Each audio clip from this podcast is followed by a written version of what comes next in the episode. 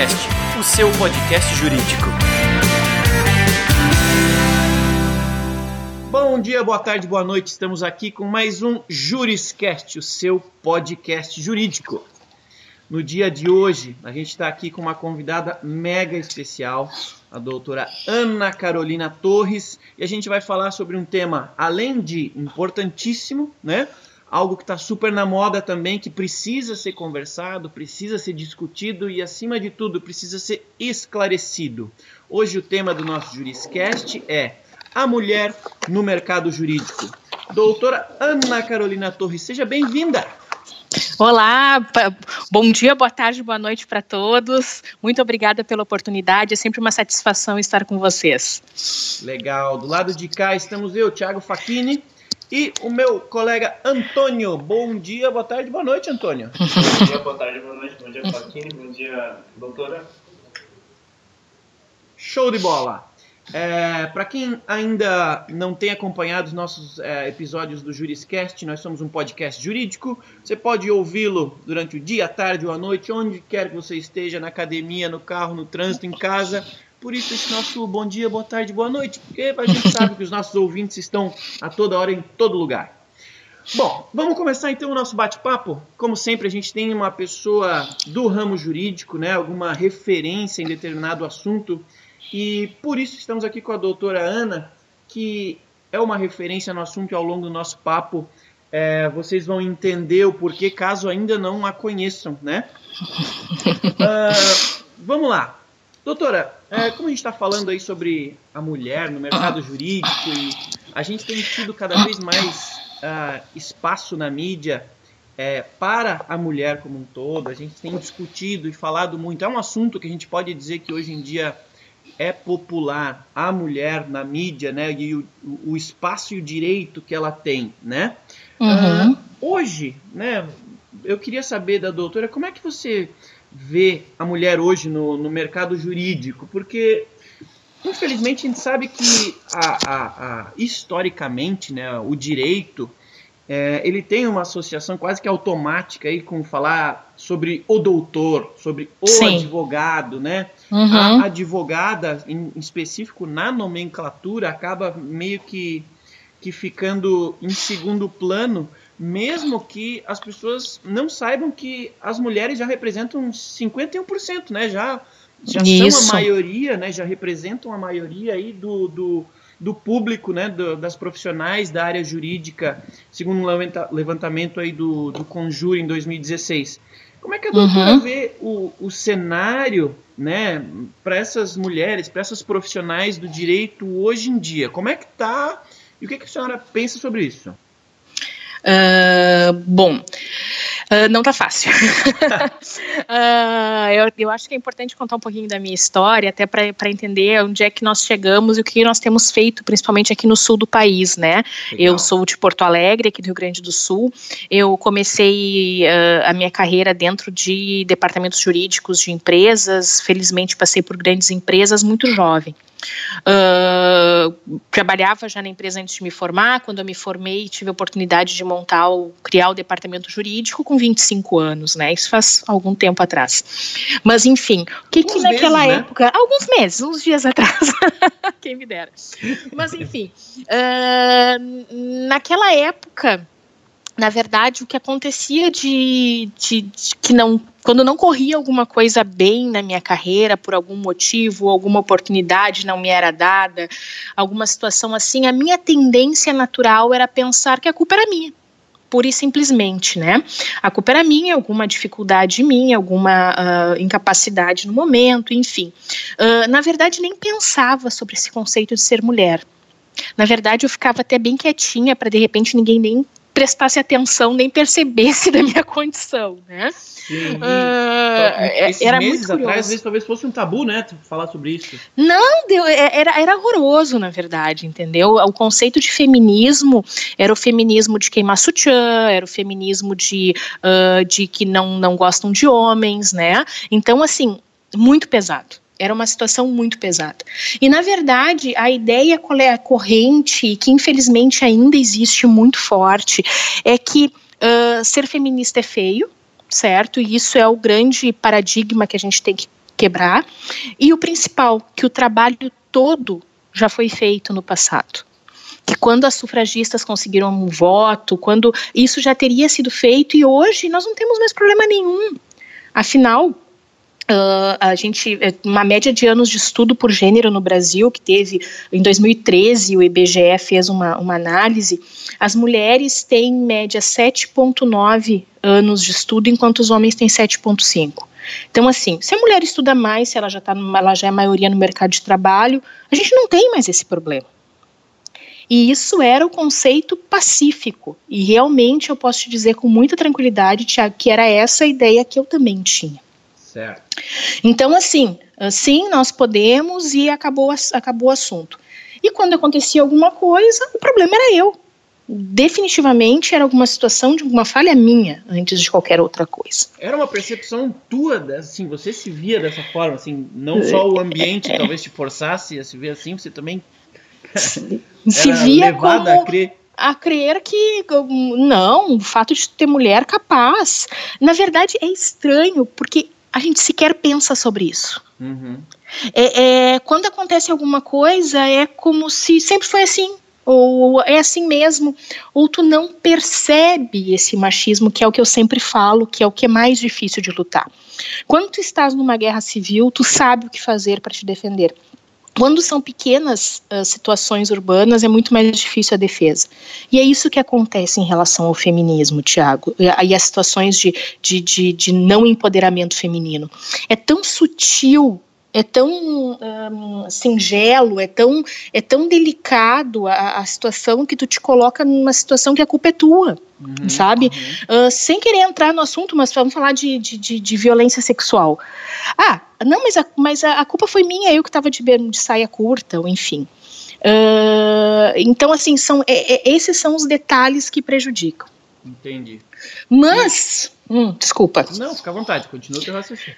Uh, um dia eu ganhei um livro chamado Faça Acontecer, da Sheryl Sandberg, que é uhum. a executiva, a mais alta executiva do Facebook, tá? Uh, ela havia dado uma, uma palestra e esse livro eu aconselho todos lerem, homens e mulheres, porque ele realmente ele muda a, a maneira, o mindset, muda a maneira que tu pensa. Uh, e o nome é Faça Acontecer, Mulheres, Trabalho e a Vontade de Liderar. O que, que aconteceu? A Cheryl, mega, ultra, power, poderosa, né? Ela foi convidada a dar uma palestra para o TED, muito bacana também que vocês assistam essa palestra. Uh, é super fácil de achar no YouTube, tem, uh, tem legendado, bem tranquilo.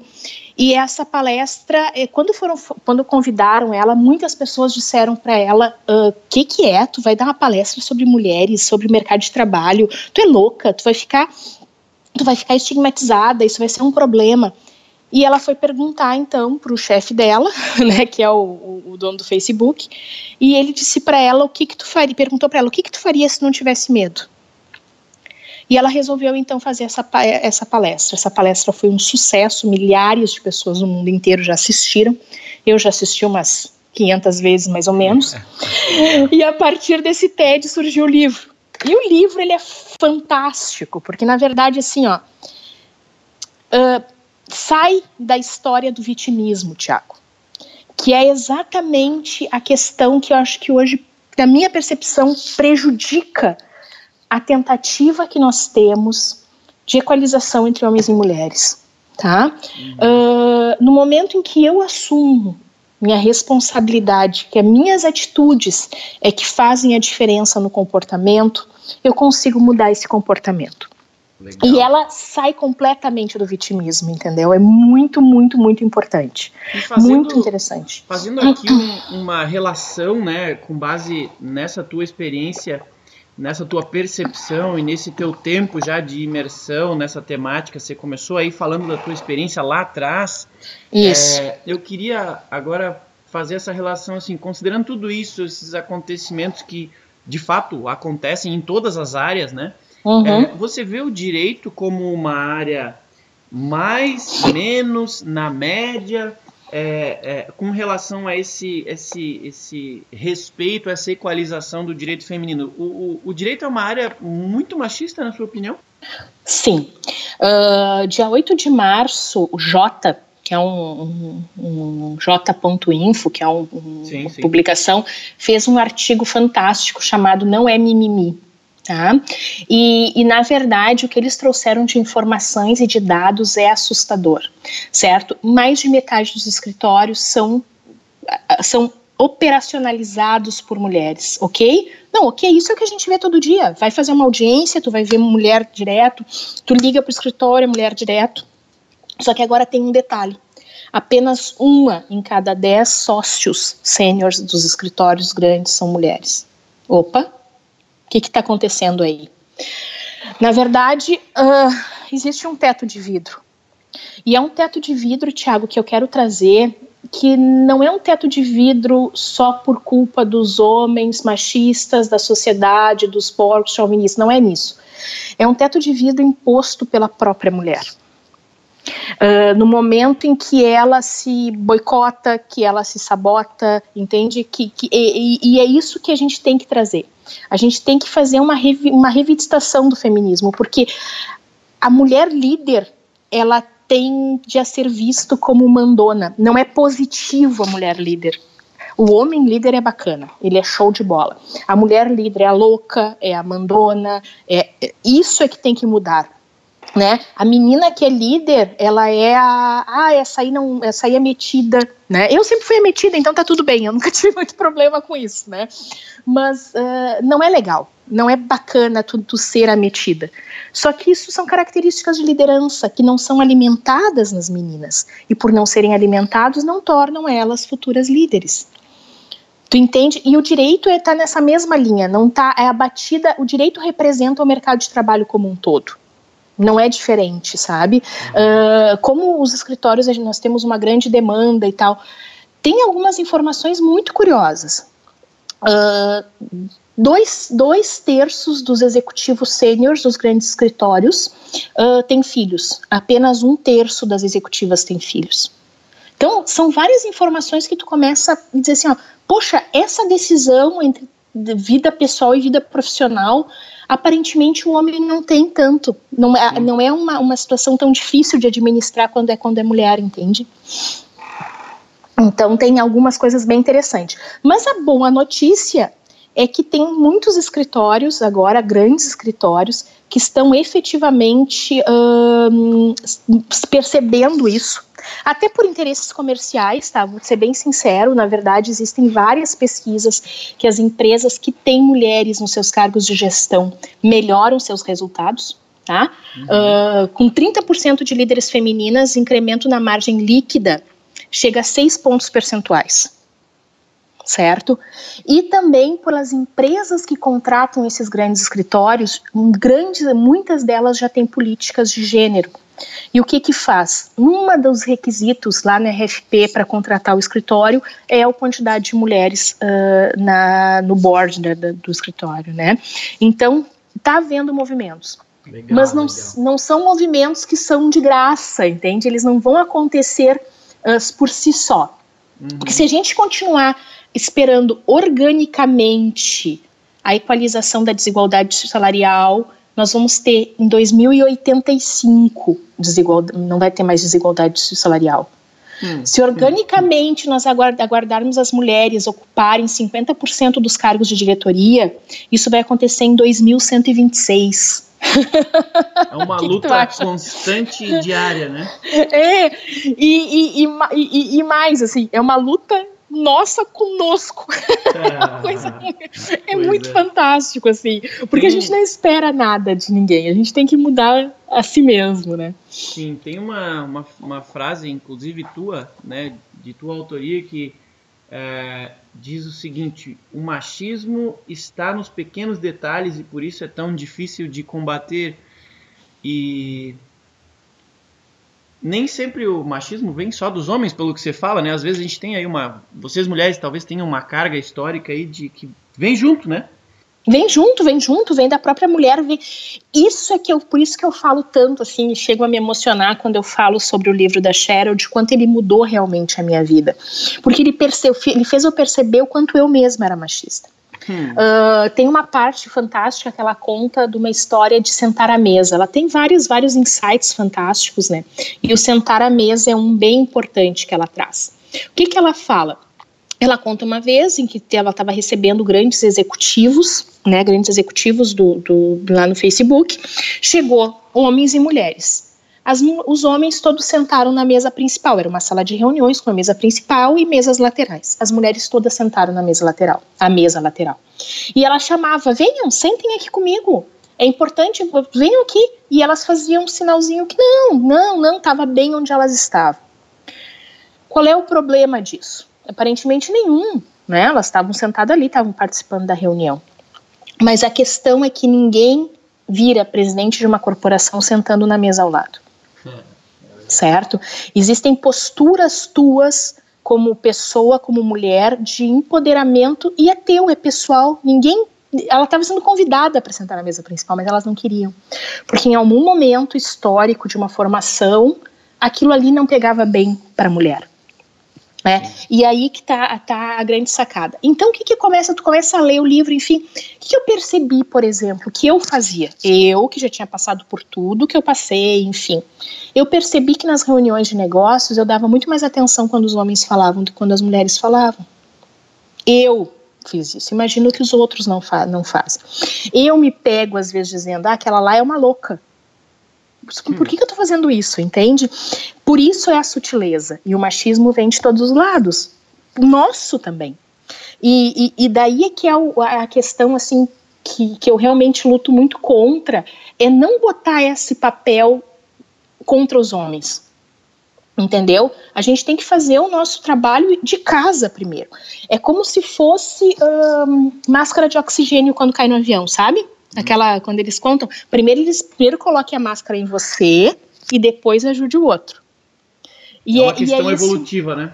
Exatamente, porque quando tu tá sabendo que tu tá e tá sabendo o que tu tá fazendo, tu vai ter condições muito melhores de ajudar o outro também a superar a, a situação. Falando em, falando em evolução aqui, o Antônio estava até aqui me cutucando que ele tá doido para falar. Hum. Então, já que a gente está falando disso, a partir do momento assim que a que a mulher advogada ela percebe que ela está sendo vítima de machismo no trabalho, é, como que ela pode reagir? E no sentido contrário, né, o advogado quando ele percebe que ele está cometendo machismo, é, que tipo de atitude ele pode evitar para que esse tipo de situação não aconteça?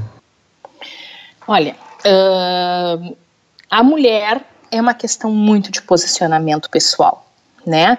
De saber até onde tu vai, até, até onde tu vai aceitar essa situação também, né? Uh, porque, de novo, vamos lá, os detalhes. Vamos, vamos dar um exemplo ridículo de machismo do dia a dia, tá? Coisa super simples. Uh, inúmeras vezes eu estou, eu sou advogada da empresa, tá? Eu sou executiva da empresa, eu sento à mesa com vários outros executivos, olham para mim e perguntam: "Ah, tu faz a ata para nós?" Não é pelo, pela questão do cargo que eles querem que eu, pelo, por ser jurídico.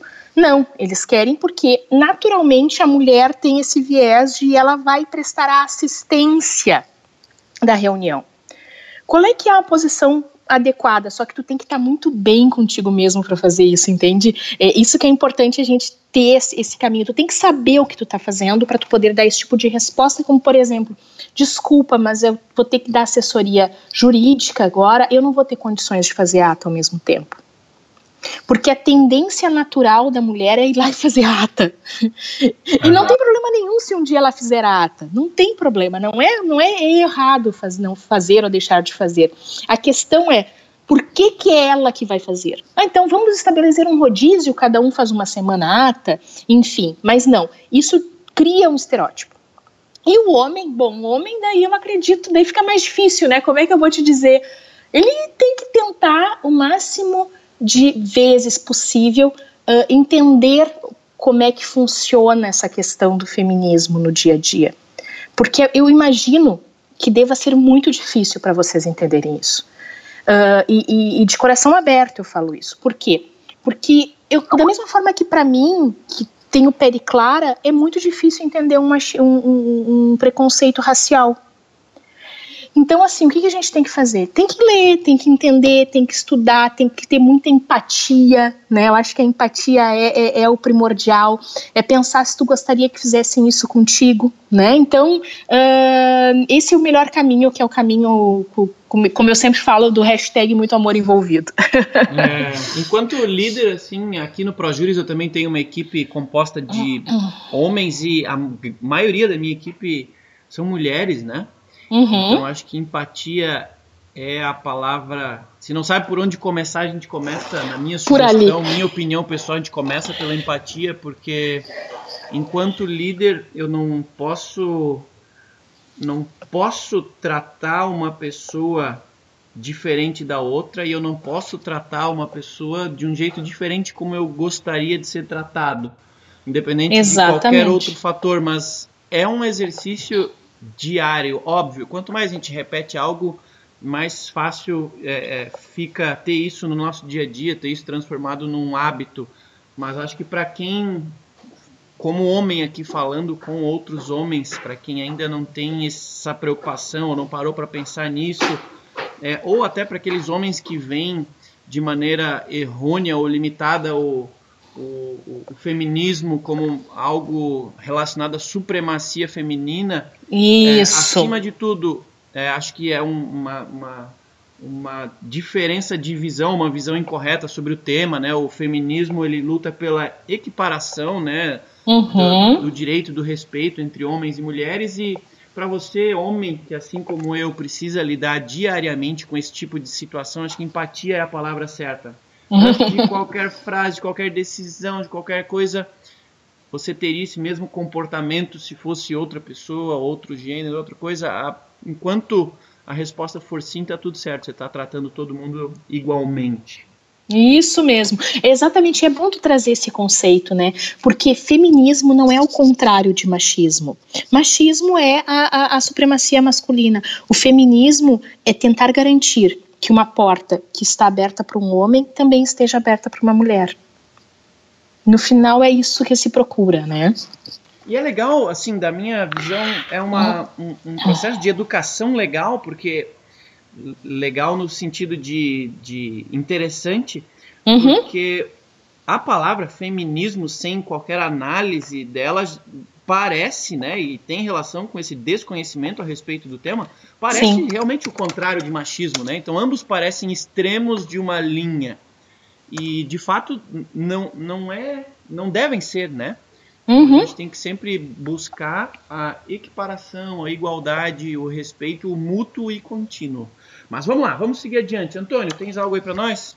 Ah, então, a gente já constatou né, que o machismo existe, especialmente no, no direito, né? Mas uhum. ainda assim, a doutora tem uma carreira de sucesso já. Eu queria saber, né, até chegar nessa carreira de sucesso, até chegar no ponto em que você chegou, é, alguns obstáculos assim que apareceram na tua frente, especialmente obstáculos que um, um advogado homem não teria. Olha, como eu te disse assim no início da minha carreira, uh, eu não, não, não pensava muito sobre isso, tá? Olhando para trás, até é interessante assim analisar o quanto o quanto talvez tenha sido mais difícil para mim, em função de ser mulher, em função de ser jovem ainda no início da carreira, né? Uh, parece que, que junta tudo, assim, né? Uh, mas enfim. Uh, o que, que eu posso te dizer? A minha, a minha carreira começou em uma empresa, numa corporação, num ambiente corporativo e continuou através de outras várias empresas, né? E, e sempre teve muito a ver com relacionamento. E isso talvez tenha sido uma característica minha que não é tão comum nas mulheres, né? Uh, as mulheres não tendem a fazer tanto network quanto os homens né? Uh, por quê? Porque talvez acumulem mais funções em casa e com os filhos, acabam tendo menos disponibilidade de tempo, enfim. Mas uh, isso sempre, eu tenho certeza que até hoje foi o grande impulsionador da minha carreira, a minha capacidade de, de, de, de gerar oportunidades, de conhecimento, de conexão com as pessoas, de desenvolvimento de, de equipes, enfim, através dessas conexões. E isso foi uh, é o que eu tento hoje passar para as mulheres mais jovens ou as mulheres que tentam entrar assim e ter mais sucesso na, na sua carreira no mercado de trabalho. Uh, eu, eu considero isso meu fator primordial, além de muito trabalho, naturalmente, né? Uhum. Porque eu tive, eu tive uma gestação, eu tenho um filho de 9 anos hoje, uh, eu fazia assembleia uh, para alteração de estatuto com um trim quase, quase na, na época de ganhá-lo. eu voltei para trabalhar, ele não tinha quatro meses, com um ano, ele não tinha um ano, eu fazia MBA e ficava dois dias fora por semana, mas mas, enfim, não. Uh, isso foi com. Talvez se eu tivesse sido homem, tivesse, teria sido mais fácil, né? Mas não fui e nunca me permiti que isso fosse motivo para que eu não fizesse as coisas. E esse é um grande, uma outra grande lição que a gente tem que passar. Que não se permita que, tu, que isso gere desculpa para que as coisas não aconteçam. Não é fácil, claro que não é fácil, mas ninguém disse que ia ser fácil também. Mas o importante é saber o que, que tu queres e correr atrás efetivamente do, desse, dessa, tua, dessa tua intenção. Legal. Uh, desculpa, acabei cortando, continue. Imagina, não, certo, acabou, acabou. é, bom, doutora, a gente, é, para quem está ouvindo agora, talvez seja ouvinte recente do, do Juriscast, Uh, nós lançamos também uma revista física, né, a revista ProJuris, e na edição de 2017 da revista, a gente acabou mencionando uma, pes uma pesquisa mega legal é, realizada pela empresa Catalyst. Uhum. Uh, nessa pesquisa, né, ela, a, a pesquisa constatou que empresas com mais diversidade na diretoria uhum. superam empresas com, com, com menos diversidade, né? Uhum. em três medidas financeiras. Então, a rentabilidade de capital de empresas com mais diversidade, né? Costuma ser 53% mais alta. O uhum. rendimento de vendas costuma ser 42% mais alto. E o retorno sobre o capital investido costuma ser 66% mais alto.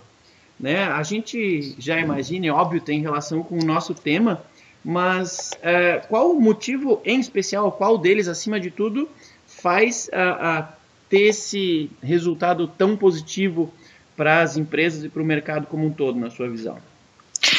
Porque eu acredito que são seres que se complementem né? Uh, dia, dia 7 de março, acho que foi um dia antes do Dia da Mulher, eu tive dando uma palestra na, na, na OAB sobre o assunto, e eu me lembro que foi, tava assim, ó, o assunto da plateia era uma situação muito desagradável que havia ocorrido com a livraria Saraiva.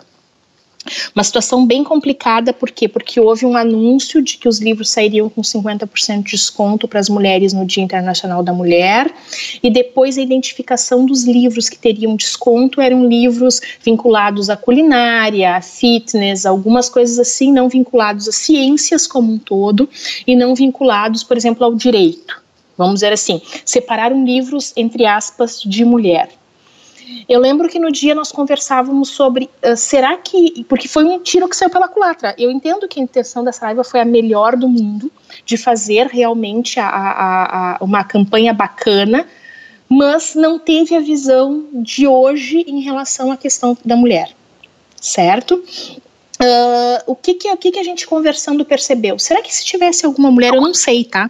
Foi na hora uma discussão. Será que tem, tinha alguma mulher no board da empresa quando foi tomada essa decisão?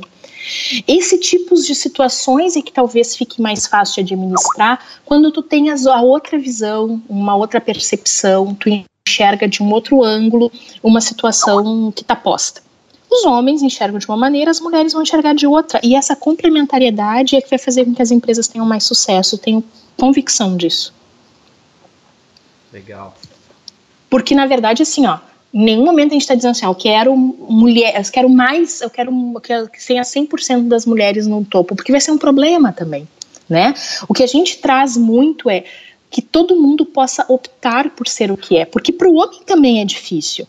Eu fico pensando, uh, um homem que resolve ser do lar, eu imagino o tamanho do preconceito e o tamanho da dificuldade que ele vai ter. Assim, não, eu vou criar meus filhos em casa. O que ele vai passar de trabalho. Então, é isso que a gente quer trazer: que todos possamos, de uma forma ou outra, escolher as nossas, nossas tomar nossas decisões sem esses prévias determinações que a sociedade toma por nós. Legal. É, pessoalmente é tão gostoso falar com, com, com falar sobre esse tema, né? A gente aqui no Juriscast, é, o propósito do Juriscast, obviamente, é conversar com pessoas relacionadas ao, ao âmbito jurídico, mas em especial nesse, no tema de hoje e com a experiência que a doutora tem, a, a gente está aqui ouvindo, interagindo, mas com um sorriso no rosto, porque a gente, eu particularmente, estou me sentindo é, ajudando ainda mais nessa causa, educando né, e levando essa mensagem adiante para nossa audiência, que a gente sabe que é gigante de milhares de pessoas. Então, é, às vezes, se a gente demorar um pouquinho para responder, talvez a gente também embasbacado aqui, é, né, é. assimilando é. tudo e mais, por mais que a gente já tenha uma consciência sobre o tema, assim, é, cara, é sempre muito legal a gente é, ouvir é, é, interpretar e, e, assimilar esse tipo de, de, de conhecimento e de informação que nada mais, nada menos nos torna seres humanos melhores. Melhores. É que cai fichas, né? Cai fichas, tu sim, lembra, poxa, que aquela vez que eu fiz isso, meu Deus do céu, eu não acredito que eu fiz isso. Começa a acontecer umas coisas assim, né? É, é isso mesmo. Inclusive por ser um tema muito universal, assim, né? Então, uhum. é possível até que a audiência se pergunte, né, um tema tão universal como o direito da mulher, porque a gente chamou especificamente a doutora Ana Carolina Torres para falar sobre.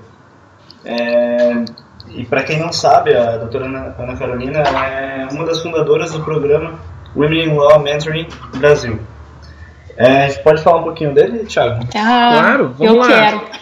Conta pra gente, doutora, um, um resuminho é, do que, que é o programa, né? E quando e como que ele começou? Como é que foi essa história? Nossa, o, o Women in Law Mentoring Brasil, que é o WLM, que a gente chama carinhosamente, é o, o meu filho do coração, assim. Não, não, não é meu filho, mas é, é um amor eterno, né?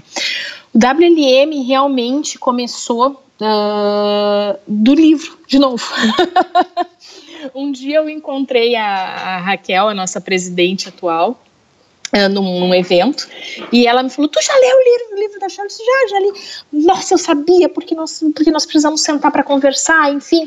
E a gente começou, eu e mais outras duas colegas, nós éramos quatro no início, bem no início, assim, o embrião mesmo, uh, nos reunimos para sentar para conversar sobre esses papéis. Só que sentar para conversar e ler texto é muito, muito pouco palpável, né? E nosso interesse realmente era fazer a diferença. O que, que a gente passou que eu não gostaria que o próximo passasse, que a próxima advogada novinha, recém-formada ou ainda em formação passasse. Na verdade, assim, bem dentro daquele sentimento de empatia, né? Uh, bom, a mulher não está chegando no final da sua, da, da sua trajetória porque acaba ficando no meio do caminho por diversos fatores. Eu quero fazer com que ela consiga ir mais adiante.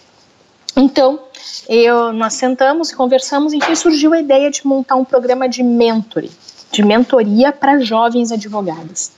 Uh, dentro de um conceito assim muito caseiro de vamos estudar, vamos uh, tentar conhecer o que, que, é isso, porque eu tinha participado de um programa numa empresa que eu trabalhei anteriormente, mas eu era, eu sou uma mentora, não tinha formação, nenhuma de nós tem uma formação. Agora até eu tenho um pouco que eu fiz uma formação em mentor e fui, fui acabando me especializando nessa área porque ela é apaixonante, né? Então, juntamos algumas, algumas profissionais de mercado sêniores, uh, nove, nove profissionais, conseguimos uma profissional que trabalhava com essa área, tudo a título gratuito, tudo só realmente uh, o nosso interesse em fazer esse mundo um pouco melhor. E, com, e, e, convidamos nove mentorandas, nove meninas, nove advogadas recém-formadas ou em formação. Na época tinha uma em formação, as outras já eram formadas, para que nós pudéssemos uh, conversar com elas sermos mentoras delas. E esse projeto ele acabou ficando muito maior do que a gente esperava. Né? Uh, no segundo, nós estamos no segundo ciclo, agora mês que vem nós encerramos o segundo ciclo já com 18 mentoras e 18 mentorandas. A nossa ideia, então, a nossa meta, a gente montou já uma pessoa jurídica, que é o WLM, tá? Uh, que é uma, fundação, uma, uma, associação, e nós queremos chegar a 32 mentoras e 32 mentoradas. Nós estamos com muito acesso às faculdades de Direito. Ontem teve um evento fantástico aqui na PUC do Rio Grande do Sul, onde duas mentoras e duas mentoradas foram lá uh, a, a, apresentar né, o, o projeto, foi um sucesso. A gente está procurando em eventos, artigos, notícias. Eu estou aqui conversando com vocês também para divulgar nosso programa. E em outubro de 2017 é que a gente quer uh, realizar o primeiro congresso sobre o tema, um congresso internacional. Estamos organizando esse evento que vai ser fantástico, né? Que vai falar sobre diversidade. Por quê? Porque a gente tenta fugir muito desse, dessa nossa. Uh, desse nosso, falar assim, ah, feminismo tal, porque isso afasta as pessoas, né? Então a gente vai falar sobre diversidade nesse evento e dentro desse conceito que tu referiste de poxa, por que, que vale a pena ter diversidade nas empresas? Ou nos escritórios, ou no que quer que seja. Vale a pena porque dá lucro. Dá lucro, dá resultados melhores, vai fazer, vai, vai melhorar. Então, dia 5 de outubro, anotem aí nas suas agendas em Porto Alegre, vai acontecer o primeiro Fórum Women in Law Mentoring Brasil, diversidade e complementariedade, uma nova inteligência jurídica. Nosso interesse é fazer sucesso. E, e como faz para se inscrever? Ainda estamos só fazendo um safety date, tá? Só, só estamos divulgando assim, uh, ainda não temos a, a, as inscrições, estamos atrás de patrocínio por enquanto, estamos em contato aí com os grandes escritórios. Quem tiver interesse pode entrar em contato comigo também. Uh, pois a gente pode passar, deixar meus dados, enfim. Mas uh, e vamos, a, a, ideia é fazer esse evento na, na Federação aqui em Porto Alegre, na, no Palácio do Comércio. Estamos fechando isso e, e, fazer um grande movimento. Vai ser um evento de dia inteiro falando sobre essa nova inteligência jurídica. Percebam bem, a gente não está falando de feminismo, a gente não está falando de supremacia da mulher, a gente quer falar sobre diversidade e sobre a potencialidade dos resultados que podemos ter quando a gente conseguir unir esses dois gêneros de uma maneira uh, igual, assim. Legal. E para quem está ouvindo, é, ficou interessado em qualquer um dos materiais que a gente conversou aqui, na descrição desse áudio, uh, se você estiver ouvindo no YouTube aí na descrição do vídeo, a gente vai manter, vai colocar aí para você o link né, para o livro que a doutora uh, mencionou na nossa conversa, o link para a revista ProJuris que a gente mencionou também, o link para você encontrar o WLM lá no Facebook e conforme a gente tiver informações sobre o congresso aí de outubro sobre diversidade lá em Porto Alegre, a gente também vai estar tá atualizando essas informações para que ninguém fique aí de fora dessas iniciativas é, tão legais. Doutora, como é que funciona então para quem estiver interessado em conhecer e participar do, do, do, do Women in Law, Mentoring Brasil? É, como que funciona para se inscrever e como é que é esse processo de coaching? Tá. Uh, primeira, primeira questão, assim, nós fazemos inscrições, recebemos inscrições via Facebook. Elas serão abertas provavelmente em junho ou julho. Então, quem tem interesse, uh, curte lá nossa página e acompanha os movimentos que nós iremos então abrir as oportunidades. Nós receberemos os currículos de mentoras e de mentoradas, faremos a análise então. Num segundo momento, será feita uma reunião presencial com todas em que essas mentoras se apresentam para as mentoradas, uh, uma pequena apresentação. Olha, meu nome é Ana Carolina, eu sou advogada há tantos anos, eu tenho um filho, eu trabalho em empresa. Um pequeno resumo da tua história. Uhum. E a partir dali, as, as, as, as, as mentorandas, elas escolhem três nomes, são feitas as conexões entre elas para saber quem vai ser a dupla daquele ano.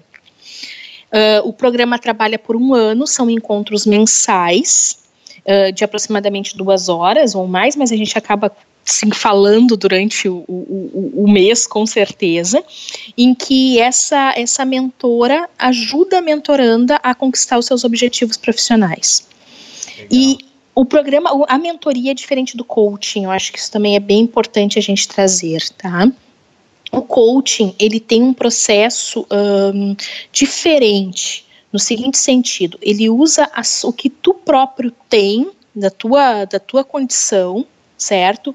Para que tu faça, para que tu chegue às tuas próprias, às suas próprias capacidades. Então, assim, uh, o coaching ele tem um papel de ajudar, fazendo as perguntas corretas, certo? Fazendo que você mesmo descubra quais são os caminhos que tem que tomar, ok?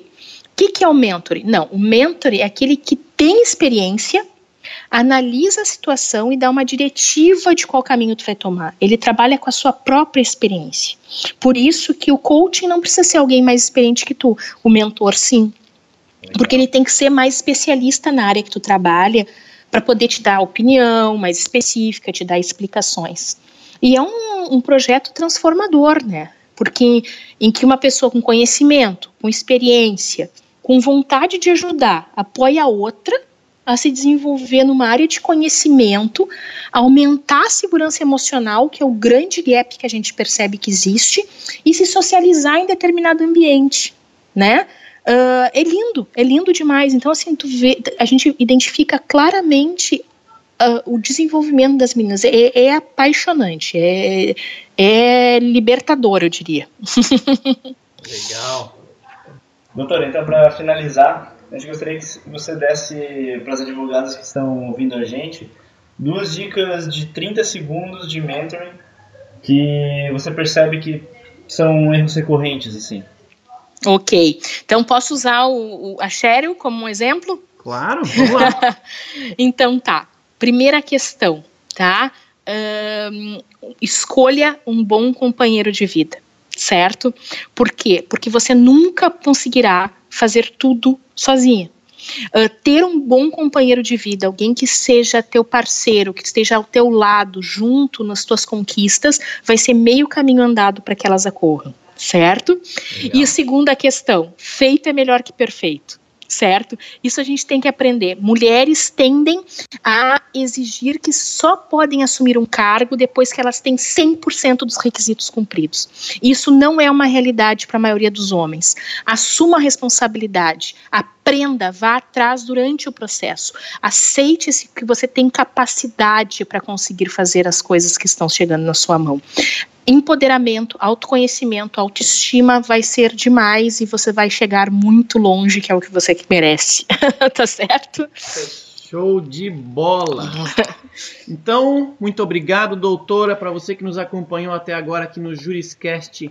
É, a gente tem certeza que você aproveitou cada segundo desse delicioso bate-papo tá? Novamente, doutora Ana Carolina Tavares Torres, muitíssimo obrigado.